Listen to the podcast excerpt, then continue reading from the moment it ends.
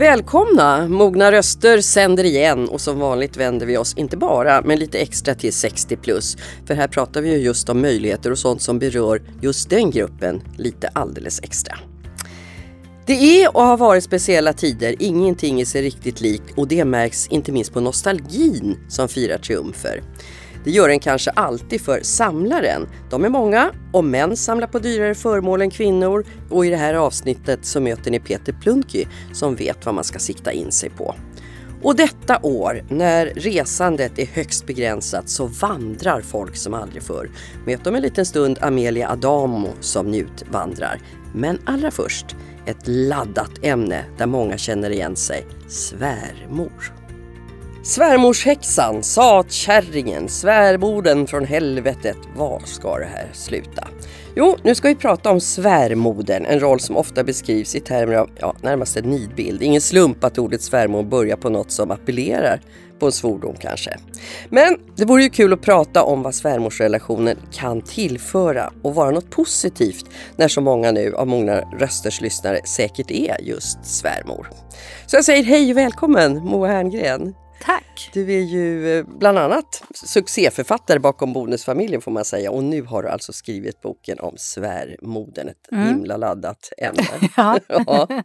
Du, varför tror du att det har ett sån, sån negativ klang?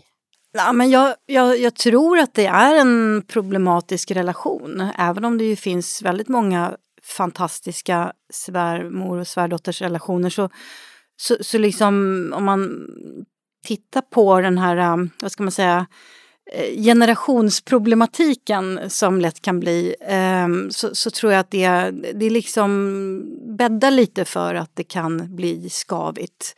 Och har gjort eh, kanske ännu mer eh, liksom, vad ska man säga, för några generationer sedan när könsrollerna var ännu mer stereotypa. Liksom, att oftast kanske kvinnan som är den som står för liksom, hemmet och, styrandet av hemmet. Och sen kommer då en yngre generation in och tar då kanske över lite och där har man olika och uppfattningar. Och gör inte likadant. ja, precis så.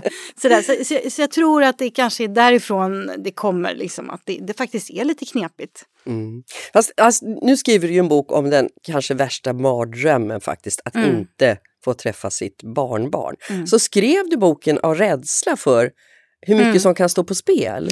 Verkligen. Det var ju en, en, en, eh, en skräckscenario som jag eh, målade upp, eh, eller har målat upp och, och, när jag själv då blev farmor och, och insåg vad det var att få barnbarn och hur otroligt starkt det var. Det var ju nästan som att få ett eget barn tycker jag. Fast jag inte då fick ta hem den här lilla gulliga bebisen. Var det en instinkt att du skulle ha velat det egentligen? Nej, Nej men det var, det, var, det var i alla fall en tanke som kom, var så här, lite osunt kanske men ändå så här, jaha ska vi, ska vi ha någon fast dag här eller liksom, det kändes bara så Um, jaha, men ska... Ja, de får schema eller? Ja, nej, verkligen inte på riktigt. Men det var ändå lite sådär. Kan, men jag, jag sa ju på skoj sen, men kan vi ha en fast dag till dem? Och ska ni hem med den här nu? Och, men, men det är klart att jag, jag, blev väldigt, jag blev överväldigad över hur, hur uh, kär jag blev i den här lilla personen. Och så börjar jag ju tänka på de här historierna man har hört om far och morföräldrar som inte får träffa sina barnbarn. Och jag började tänka på just eh, föräldrar och vuxna barnrelationer som går sönder och där eh, man bryter kontakten med varandra. Och faktum är att min egen mormor bröt kontakten med min mamma nej, under min uppväxt under flera år. Så det var massor med tankar. Och liksom, hur kan det bli så där? Och gud förbjude att det skulle hända en själv. Mm. Så det var verkligen ja, någon slags eh, lite skräckboksdriv där. Fast jag tänker att nu berättar du ju mera negativa mm. sidor utav det här. Mm. Jag har en jättebra relation till min svärmor mm. som är faktiskt ja, börjar närma sig hundra. Men ja. har, du, har du kommit på hur en bra svärmor ska vara? Jo men jag, dels så har jag själv en, en, en jättebra svärmor och jag tror att eh, det som jag tycker är så skönt med henne och som hon är lite av en förebild också att eh, hon hon är engagerad och hjälpsam men hon, tar, hon är också ganska bra på att ta ett steg tillbaka och på att inte liksom in, inkräkta för mycket faktiskt. Att hon respekterar vår familj och att vi har vårt liksom. Men så, så, det där tror jag är liksom lite nyckel att man, man eh, inte är för på kanske. Mm. Och, och in, in, liksom inser att ja, vi gillar varandra jättemycket men, men eh, man får liksom inte heller gå för långt i det. Sådär. Så, att, eh, så att jag, jag, tror det handlar om att hitta en balans helt enkelt och, och i det där. Och jag, jag tycker, och, och min svärdotter är ju som en liksom, extra dotter. Nu har jag känt henne sedan hon var 14 så att Alltså det finns ju fantastiska sådana relationer. Men de är ju inte lika spännande att skriva om. Nej, och nu tänker jag, alltså, Åsa var ju faktiskt, fast det har du också varit, ensamstående mamma mm, till mm, sin son. Mm. Handlar egentligen också i grunden om, när det är just mamma och son, handlar det om, om en, någon slags maktkamp? Det eh, kommer ja, in en annan ja. kvinna som tar huvudrollen. Ja, men det är ju inte ovanligt. Alltså det, det är ju verkligen en klassiker skulle jag säga. Att, att eh, det blir någon slags revirpinkning eller, eller um, maktkamp där som svartsjuka och sådana känslor som dyker upp kring mycket det här också, vem vet bäst hur sonen vill ha det. Eller eh, jag tror inte det heller är ovanligt att eh, man tror sig veta vad ens vuxna barn behöver för typ av partner och att den här partnern kanske inte är rätt för Eh, jag ser ju att han inte mår bra eller mm. jag tycker att hon är så konstig.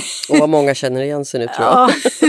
ja men liksom en, en, en irritation kring eh, liksom, och varför gör hon så här och hur mår våra barnbarn egentligen? Jag tycker att de skulle göra lite mer så här. Och liksom, ja, sådana saker som kanske i grunden handlar om kärlek och omtänksamhet. Men att den lätt blir felriktad. Det blir ju komplicerat i den här boken också mm. eftersom Åsas son eh, gifter sig med hennes bästa väninnas dotter mm. som de också har känt väldigt länge mm. då. Och egentligen handlar det väldigt mycket om gränslöshet tycker jag. Alltså. Åsa hamnar på svärdotterns och sonens förlossning. Ja. Hamnar och hamnar, ja. det kan man ju diskutera. men, men eh, det är någonting där när hon kliver över en gräns som blir mm. så förödande. Hur kommer det sig att hon inte känner när hon beträder dem? Alltså Åsa hon går ju över ganska många gränser i den här boken. Och, och det är ju ur Åsas perspektiv så upplever hon situationer där hennes son och svärdotter är hjälplösa och behöver hennes hjälp. Ur hennes perspektiv är hon ju inte gränslös utan hon, hon känner ju, nu vill jag inte gå in på detaljer kring just den här scenen då, då. Men, men hon blir ju närmast liksom Eh, det finns liksom inte hinna, hennes sinnevärld att hon gör någonting fel här från början. Fast det är det man inte fattar. Varför begriper hon inte det? Nej, för att hon har, hon har, eh, man brukar säga det, the road to hell is paved with good intentions. Hon har ju ett gott uppsåt. Hon vill ju väl. Hon, eh, och ser inte alla de här rö, röda skynkorna på vägen. Eh, och det är det, det tror jag att eh, Alltså det, det handlar ju om kanske också att hon är en sån person som är lite dålig på att... Man är ju olika. Vissa människor vibbar ju verkligen av minsta lilla eh, signal. Alltså om någon bara lyfter på ögonbrynen så tar man ett steg tillbaka. Eh, Medan det finns andra människor som, som kör på lite mer och som, som också har en ganska... Jag tror att min huvudkaraktär Åsa då har en ganska stark bild över hur världen ser ut. Eh, och den ser ut som lite hon har bestämt. Eh, och, och, hon är inte lika mottaglig för omvärlden. Mm. Och det är också det, den, den liksom, det som blir så svårt för henne i den här berättelsen. En del av de som lyssnar kommer säkert att känna igen sig i det här, fasen jag gick för långt. Mm. Och en del är de där som hela tiden backar mm. precis när man ska. Mm. Liksom. Mm. Nu sitter du och skriver på nästa säsong av Bonusfamiljen. Mm. Mm. Det är ju lite samma problematik där, mm. ingen har valt varandra. Mm. Ja, men jag tycker det är väldigt fascinerande. Det är ju eh, just de här relationerna som vi får på köpet eh, och som är som, som blir till på grund av att man delar kärleken till en tredje part och där man måste förhålla sig och där kanske inte alltid kemin fungerar eller man, man eh, eh, kanske inte alls förstår sig på varandra. Det tycker jag är, det är ju fascinerande att skriva om och utforska och det är ju eh, vad ska man säga, mumma för dramatik. Ja, verkligen. Att- Och det blir det verkligen i den här boken också. Men Ja. jag kan känna lite sådär, gud vad alla är på svärmödrar hela tiden. Svärfäderna, de klarar sig undan det här. När kommer boken Mm. om svärfadern? Det har du helt rätt i. Alltså, det kan jag också känna. Nu blev det ju så för att ehm, ja, jag själv är kvinna och den är extra liksom, spännande att skriva om. Men jag kan, jag kan säga att jag har hur många exempel som helst på svärfäder som, som verkligen inte håller sig i skinnet. Så att eh, det, han, ja, det, det kanske kräver en till bok Ja, välkommen tillbaka när du Ja. skriver den. Tack Tusen Marianne. tack för idag. Tack själv.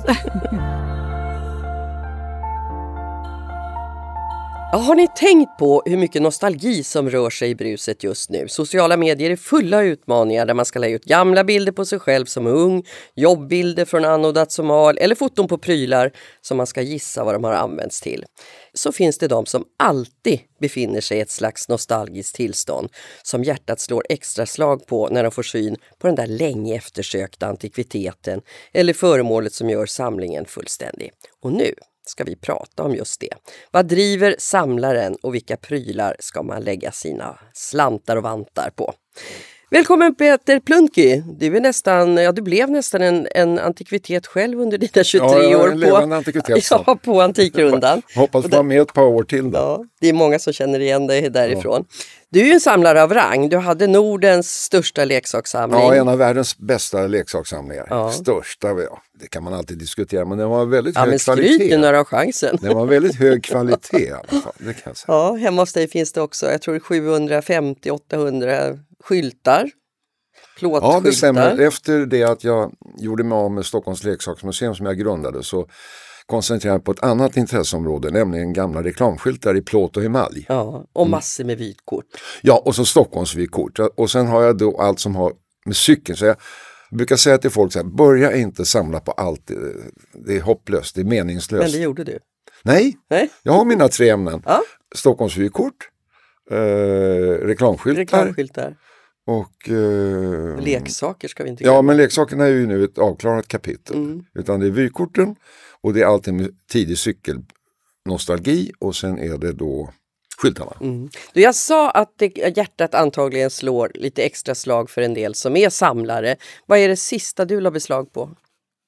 När du Eh. kände den här, åh, nu har jag hittat den. Ja men det är ju alltid sj- upptäckandet av en pryl. Alltså, sen svalnar ju och sen går man ju vidare till nästa pryl. Men jag är fascinerad av, av, de här strukturerna och formerna på prylarna. Och, och det är ju naturligtvis en tillfredsställelse om man kan tillföra någonting eh, till samlingen. Någon slags kompletteringsidioti. Jag vet inte vad det beror på. Men, men en del säger det att samlare de försöker skapa en struktur i sin egen tillvaro för de är så förvirrade. Eller, det är en av anledningarna. Jag vet, jag vet inte om det stämmer. Har det blivit någon struktur då? Ja, men jag är väldigt organiserad och sådär. Det, det finns olika typer av samlare. Det finns de där som bara ska ha hoarders, som man kallar dem. Det finns ju tv-program och sådana här galna amerikanska där prylarna tar över livet. Och de bor i en sopstation. Det är hemskt att se. Man, man, man, man, man tycker det är vidrigt otäckt. Men du har ju haft ordning på, alltså du har haft antikaffär, du har drivit Ja. museer och sådär. Men när, vi, när jag pratade om nostalgi där i början, hur mycket nostalgi är det som, som driver dig tror du? Finns det i botten? Ja, det är svårt att säga om, om det är av nostalgiska skäl. Jag är mer intresserad av den där kulturhistorien bakom uppfinningarna som skapade om världen på 1800-talet. Eh, det hände ju fruktansvärt mycket under 1800-talets senare del och början av 1900-talet. Det började redan på 1700-talet. Där hela samhället skapades om av dessa uppfinningar. Ångkraft, elektricitet, telefoni, kommunikationsmedel. Allt det där hände, det hände ju mer på de där hundra åren än vad det hänt de tidigare 3000 åren. Det är det jag tycker är så fascinerande. Och sen tycker jag det är fascinerande att titta på de här prylarna, hantverket som ligger bakom. Det är väldigt mycket hjärta och man har använt naturmaterial, metaller, mässing, koppar, järn, vackra träslag och man har skapat en gammal telefonapparat till exempel. Det är som en liten skulptur. Det är så jag ser det. Är det så man kommer att säga om mobiltelefoner så småningom också? Ja, men det är redan börjat i samlarområde. Det finns folk som samlar mobiltelefoner. Och, och det finns oändliga mängder av dem där. Och, och idag samlar man ju, eh, ungarna samlar ju sådana här dataspel. Rätt, jag tycker de är förskräckligt fula, små plastdosor och eh, plastleksaker och sånt. Och anledningen att man samlar, eller eh, hur ska jag uttrycka mig? Jo, man måste ha en koppling till prylarna på något sätt. Så att bara för att man nu är i min ålder och har samlat på ditten eller datten, det är inte sagt att framtiden att det kommer vara av intresse för folk utan det måste finnas en personlig koppling till föremålen. Och det är därför de första datorerna idag till exempel fascinerar folk. De är asfula. Men de sålde nyligen en Apple One för 5,5 miljoner kronor. Mm.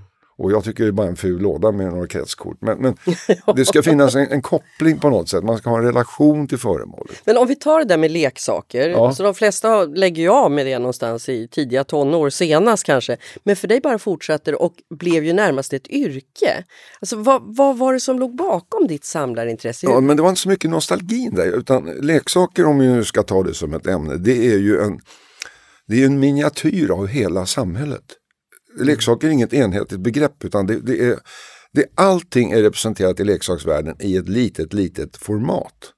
Och vill man lära sig om heminredning, vill man lära sig om kommunikationsmedlens utveckling, industrialismen, maskiner, motorer, båtar, bilar, flygplan, lantbruk, djur, Allting finns i den här lilla världen. Dockskåp hela vår historia koncentrerad Ja, så vill du studera möbelstilar så kan du naturligtvis titta på stora möbler. Då får man springa runt väldigt mycket ordentligt. Men du har i dockskåpen alla prylar som fanns på 1800-talet och 1700-talet i det lilla formatet. Det blir väldigt lättillgängligt på något sätt.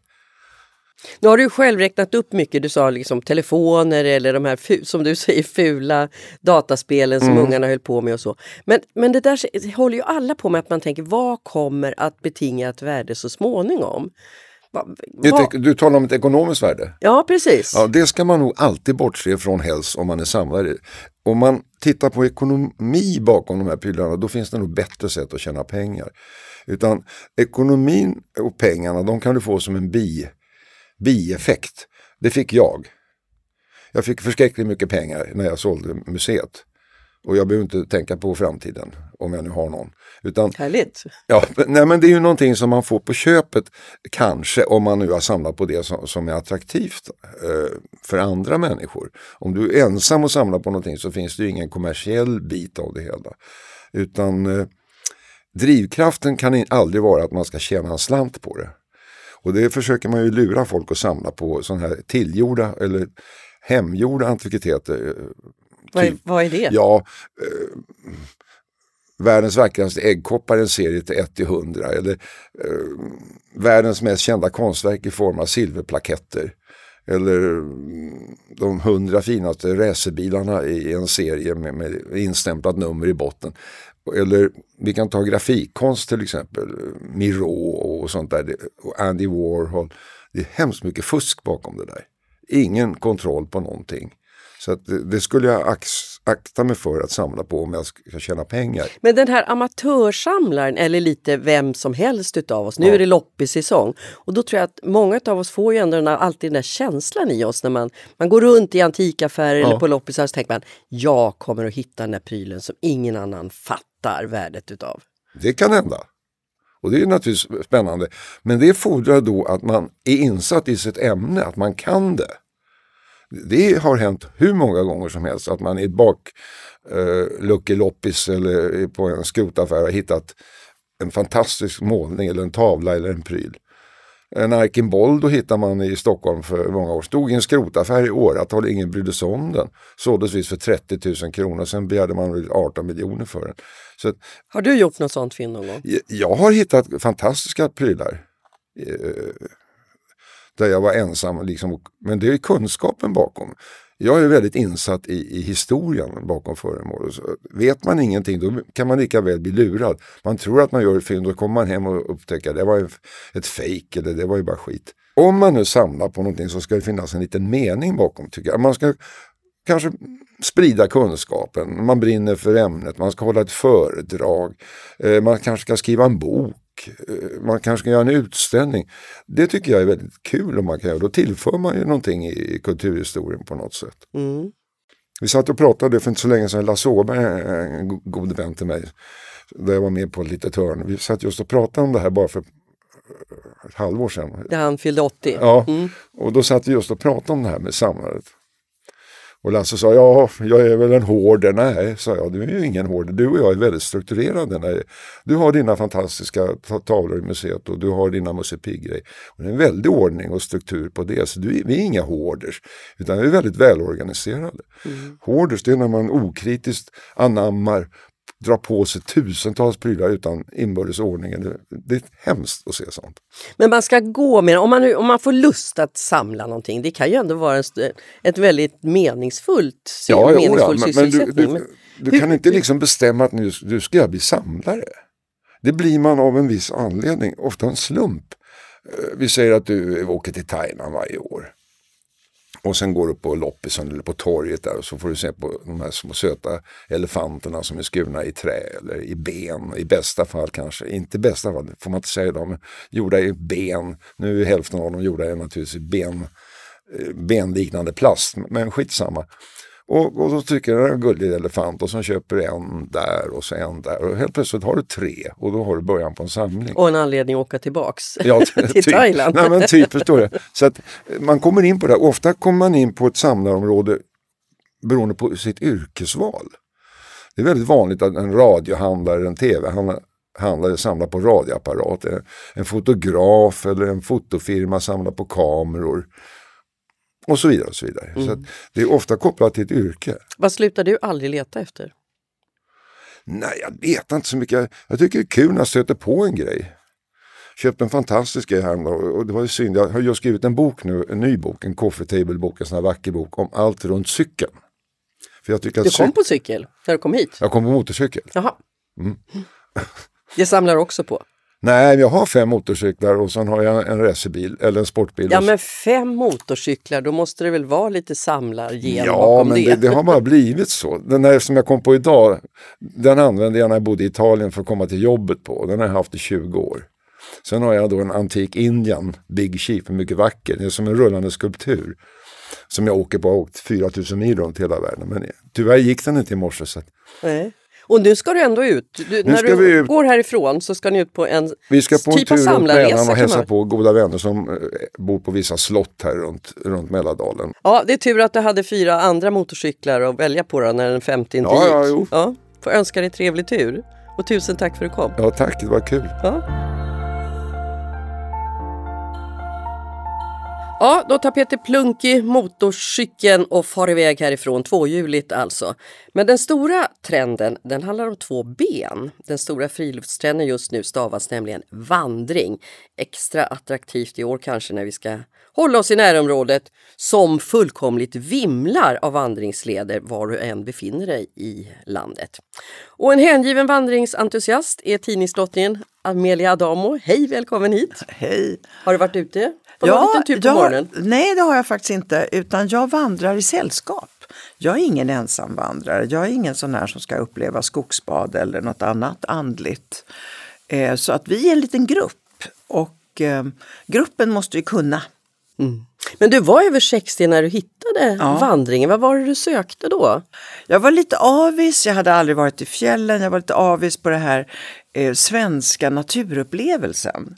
Som jag, eh, ja, jag tyckte det såg ansträngande ut och jag tänkte att man blir myggbiten och sådär. Då vände jag på det och tänkte, vad är det som skulle göra min vandring bra? Och då startade jag en grupp utifrån mina önskningar. Och mina önskningar var bland annat att vandringsmingla. Det vill säga att man är några stycken, man går och pratar med en. Eh, sen sackar du efter lite Marianne och då pratar jag med kanske någon som heter Agneta eh, eller Rune eller vad det kan vara. Så att man är ungefär, vi brukar vara upp till tio personer. Och sedan var det också så att jag ville inte sova tält. Så då letade man eh, roliga hotell. Och fanns det en vandringsled där i närheten så var det så vi la upp det. Och då gjorde vi alltså i regel dagsetapper. Någon annan skötte logistiken. Vi såg till att vi hade lunch.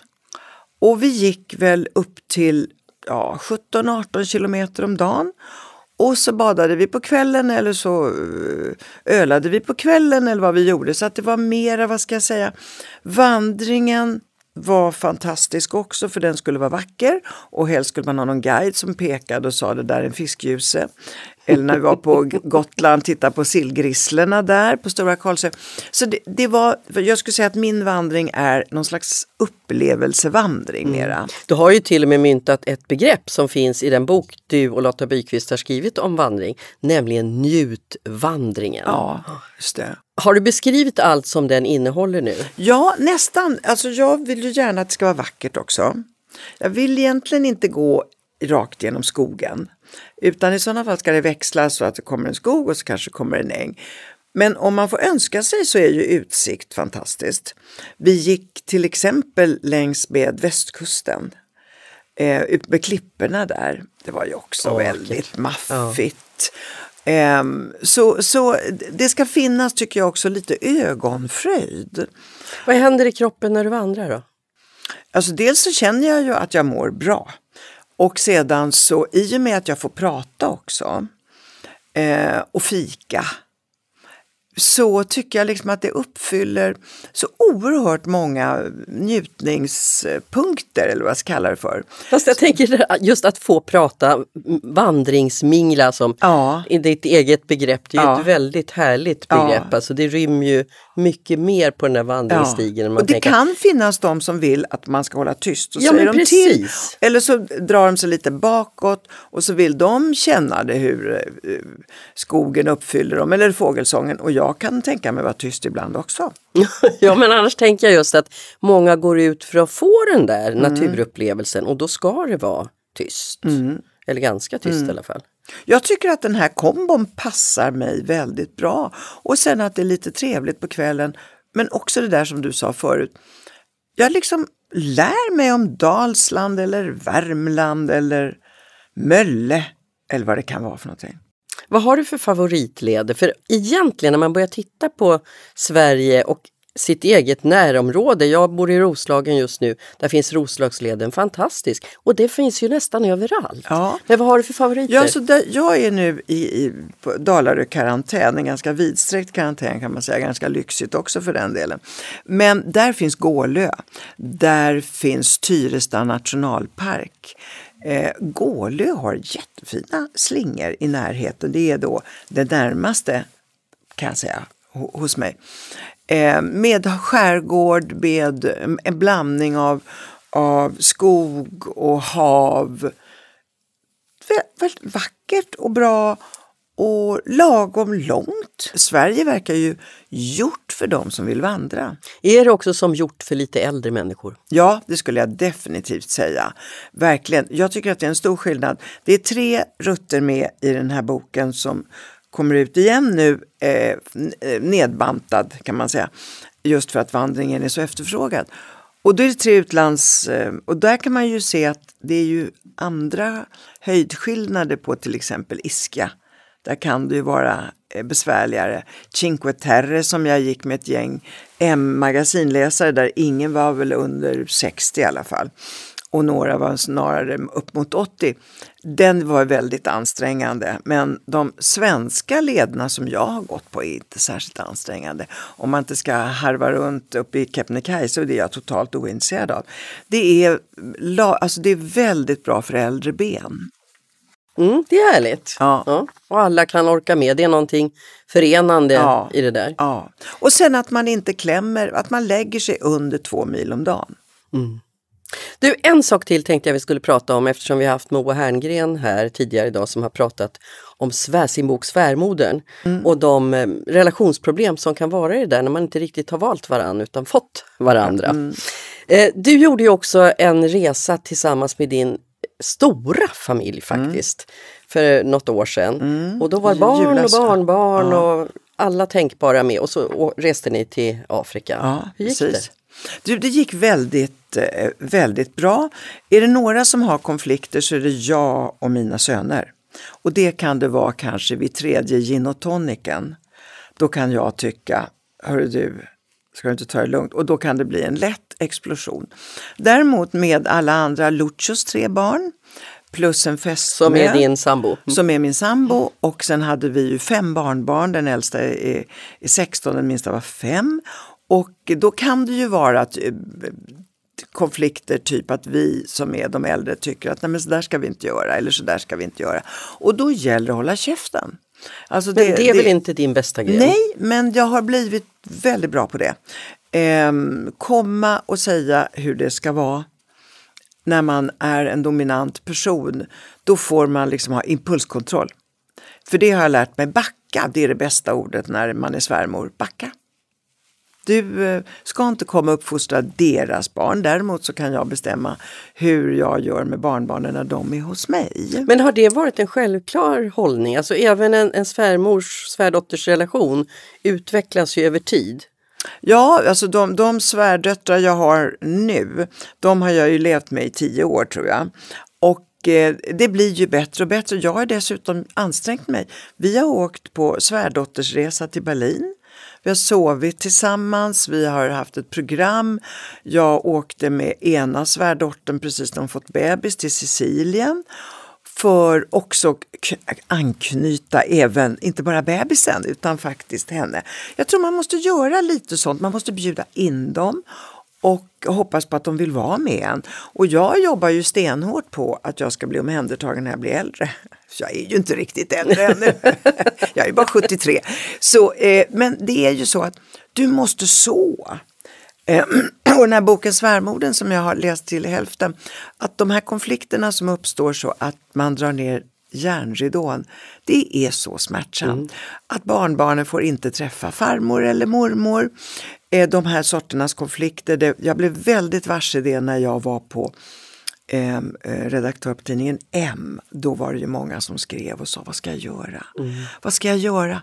jag tål inte min svärson eller eh, min svärdotter vill inte att jag ska komma till jul. Då måste man ju ransaka sig själv och fundera på hur ska det här bli bra. Så det är klart att innan vi for iväg allihopa så satte vi oss ner, framförallt jag och mina söner som är de svåra och sa vi måste ha några regler. Många goda råd, tusen tack. tack. Just nu har du faktiskt också kommit med din nya bok som är dina memoarer, Kvinnor. Nej, jag skulle inte säga att det är memoarer. Det är mina, mina erfarenheter, tio kapitel livserfarenheter.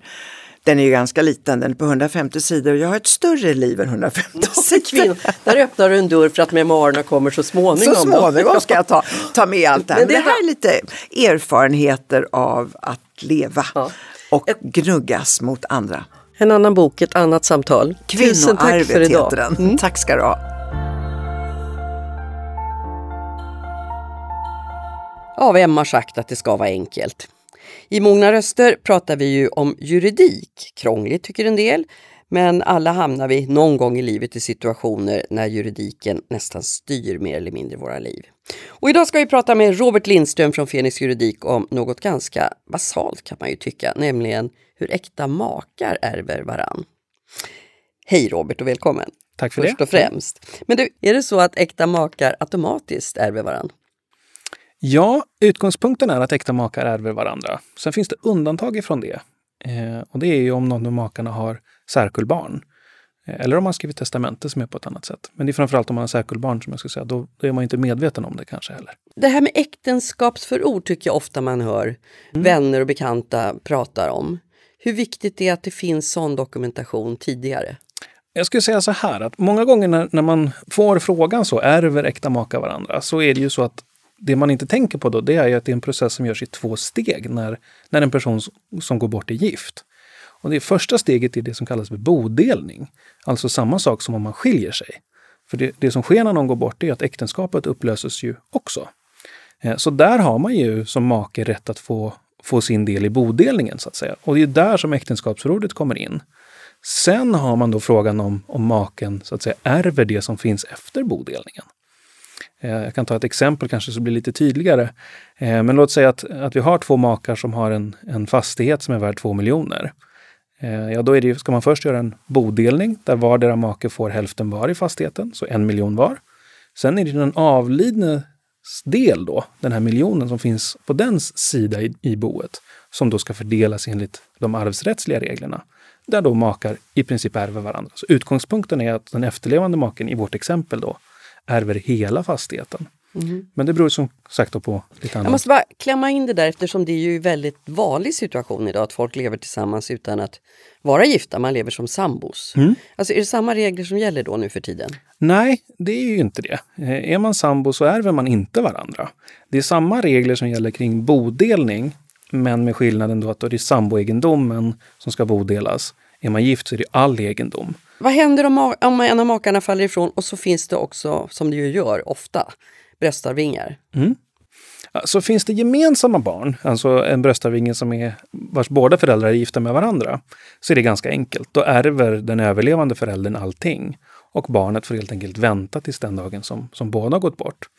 Det som är viktigt att tänka på där är att den överlevande föräldern ärver med något som heter fri förfoganderätt. Vilket är lite annorlunda än om du ärver med fulläganderätt, som är det normala sättet att inneha egendom. Det innebär när man äger någonting med fri förfoganderätt så får man inte skänka bort egendomen och man får inte testamentera bort egendomen. Men man får förbruka den, investera, sälja, köpa. Men du kan inte som sagt skänka eller testamentera bort den. Utan den delen är då öronmärkt så att säga till, till den avlidnes barn. Lagstiftaren säger att det, är ju, det handlar om den, den avlidnes vilja som ska respekteras. Eh, och här är ju den, den avlidnes vilja då genom att ha gift sig och ha gemensamma barn menar man är indirekt att ja, men jag vill att min make maka ska ärva mig. Men när han eller hon går bort, då ska det gå till mina barn. Det är liksom önskemålet och det ska då eh, respekteras. Ja, det är det som är utgångspunkten. Så att det skulle ju helt kringgås då om den, den efterlevande bestämmer sig för att skänka det till någon annan eller testamentera till någon annan. Så där är skälet till det. Samtidigt så sa du ju här i ett eh, tidigare avsnitt att när det gäller särkullebarn, mm. då har de rätt att få ut sin del direkt. De behöver inte vänta på att den andra ska... Ja men precis. Så att har man då en situation där det inte är gemensamma barn, ja då kommer ju särkullbarnet in och kan få ut hela sitt arv på en gång. Vilket alltså innebär att om man har en situation där två personer är gifta som inte har gemensamma barn, utan kanske var sitt barn på varsin sida så att säga, ja då ärver man inte varandra överhuvudtaget. Då är det bara den här bodelningsdelen som fungerar. Mm.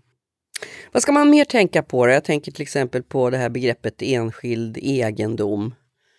Ja, alltså enskild egendom innebär ju att egendom inte ingår i bodelning. Det var som du var inne på, man kan ju föreskriva det till exempel genom ett äktenskapsförord. Eh, och det innebär ju att det inte ingår i, i bodelning, men det är fortfarande en del av arvet som kommer i så att säga nästa steg. Eh, där behöver man väl kanske tänka på vad, ställa sig frågan, vad vill jag inte dela med min make, maka för det fall att vi skulle göra en bodelning? Och det kan ju både vara med anledning av äktenskapsskillnad eller att någon av oss avlider. Eh, men här gäller det ju, om man tittar på situationen att någon skulle avlida, så behöver man ju ha ett helhetsgrepp kring det och titta på ja, men hur vill vi att det ska bli framför allt. Det är den frågan som man bör fundera på primärt. Mm. Du, det är inte ovanligt med bråk mellan till exempel eh, barnen när det, mm. när det kommer till eh, arvsskiften. Alltså, hur, hur vanligt är det när det gäller just makar? Jag skulle säga bråket där består ju framför allt i när det här innebär ju, nu har vi varit ganska teoretiska, men i praktiken så är ju den frågan som många ställs inför. Hur mycket måste jag betala min avlidne make, makes barn för att kunna bo kvar i vårt gemensamma hus? Det, eller bostad. Det är det som är den största frågan. Och det är där konflikten ofta uppstår. Man kanske inte har råd eller kanske inte tycker att de ska betala så mycket. Så där är, ju den stora konflikten skulle jag säga. Och det är ju allt som oftast olika uppfattningar kring vad mamma eller pappa eller partner ville eller tyckte egentligen mm. som är grunden till det här. Det är också den kanske allra vanligaste frågan som kommer just i hypotekspension, som, där möjligheten finns att låna just för att bo kvar i den gemensamma bostaden när den andra har avlidit. Ja precis, och det är ofta en, en, lösning för många i den situationen, att man just har en möjlighet att kunna belåna sin, sin fastighet då, utan att det påverkar ens, ens eh, ja, men, hur mycket man har varje månad så att säga. Ja, fem avsnitt av Mogna röster producerade av Svensk Hypotekspension och nu tänkte jag prata lite ekonomi med vdn. Välkommen Anders Larsson! Ja, men tack så jättemycket! Mm. Du, du som har överblick, ska vi börja med det där stora helikopterperspektivet. Hur är den ekonomiska situationen för Sveriges pensionärer just nu? Ja, den är väl, jag ska inte påstå att jag är någon form av expert, eh, men pensionärerna har väl fått det lite bättre de senaste åren. Men vi vet ju att det är väldigt många som skrapar där nere för att få saker och ting att gå ihop. Mm. Och det är ju en hur man än vrider och vänder på det så är det en omställning när man går från lönearbetare till eh, pensionär. Det kan bli ännu en omställning om man har tjänstepension och när den tar slut, kanske vid 70 års ålder. Vem är den typiska kunden då? Eh, det är en ensamstående kvinna som bor i bostadsrätt. Eh, gärna i en kranskommun till Stockholm. Då kanske jag är lite raljant, men ungefär så ser det ut. Mm. Hon är nog 77 år. Och det är möjligheten att bo kvar, eller vad är det man är, hon är ute efter då? Hemskt gärna bo kvar och få lite bättre eh, glädje i vardagen. Det vi kallar guldkant. Ja, lite så. ja. lite så. Men du, många som har kommit upp, eh, passerat 60, de har ju betalat av sina lån, de har gjort sig skuldfria. Eh, finns det inte en, någonting som tar emot att börja låna igen? Jo, det är det nog för många. Det, och där tror jag också vi ser lite olika på kvinnor och män. Eh, män är nog lite mer lånebenägna än vad kvinnor är. Och ändå är det flest kvinnor som Ja, och det kanske kan ha att göra med att man kanske blir ensamstående. Att det är då man slår till så att säga. Men nu beskrev ju du den här 70-åriga kvinnan i bostadsrätt i Stockholm kanske, eller kranskommunerna mm. där. Men om, om man bor i hyresrätt då? Ja, då kan tyvärr inte vi hjälpa till. Då får man hitta en annan lösning. Så det bygger på en, en bostadsrätt som inte är belånad längre? Ja, eller lågt belånad i alla fall. Det är ju lite högre ränta om man tar lån hos Hypotekspension. Varför, varför är det så? Våra produktegenskaper gör att den är dyrare att ta fram. Dels att finansiera och dels att eh, betala ut kan man väl säga. Vi har ju någonting som är ett livslångt lån. Så det har inte en kort löptid och vi har också ett lån där ingen behöver betala någonting under perioden. Och så har vi den här egenskapen som heter skuldfri garanti också, att man inte behöver betala mer än vad bostaden är värd när man säljer den. Mm. Men alltså det där med den uppskjutna räntan, det är ju, kan ju vara oerhört behagligt medan det pågår. Men sen kan man ju höra arvtagare som grymtar över det där. Hela morsans sommarstuga håller på att ätas upp av uppskjuten ränta.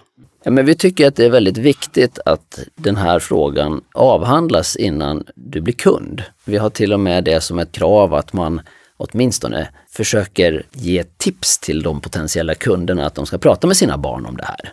Det är inget krav att man gör det, men man ska tipsa om att man gör det så att säga. För det är ju ändå en, en relation mellan dig och din arvinge som på något sätt du tar bort. Eller en del av den ekonomiska Men det delen. är ju låntagarens pengar. Absolut. Och det tycker jag är en av de viktigaste aspekter i det här, att det är ju att alla mogna människor har ju sin egen rättskapacitet och ska fatta sina egna beslut. Det är inte deras barn som ska göra det. Det är jätteviktigt. Mm. Det där med att stämma av med sina barn, det, det är klart det kan ju vara en känslig, känslig grej om jag vill göra av med mina pengar, det vill säga deras arv också. Har ni någon uppfattning om hur många som gör det?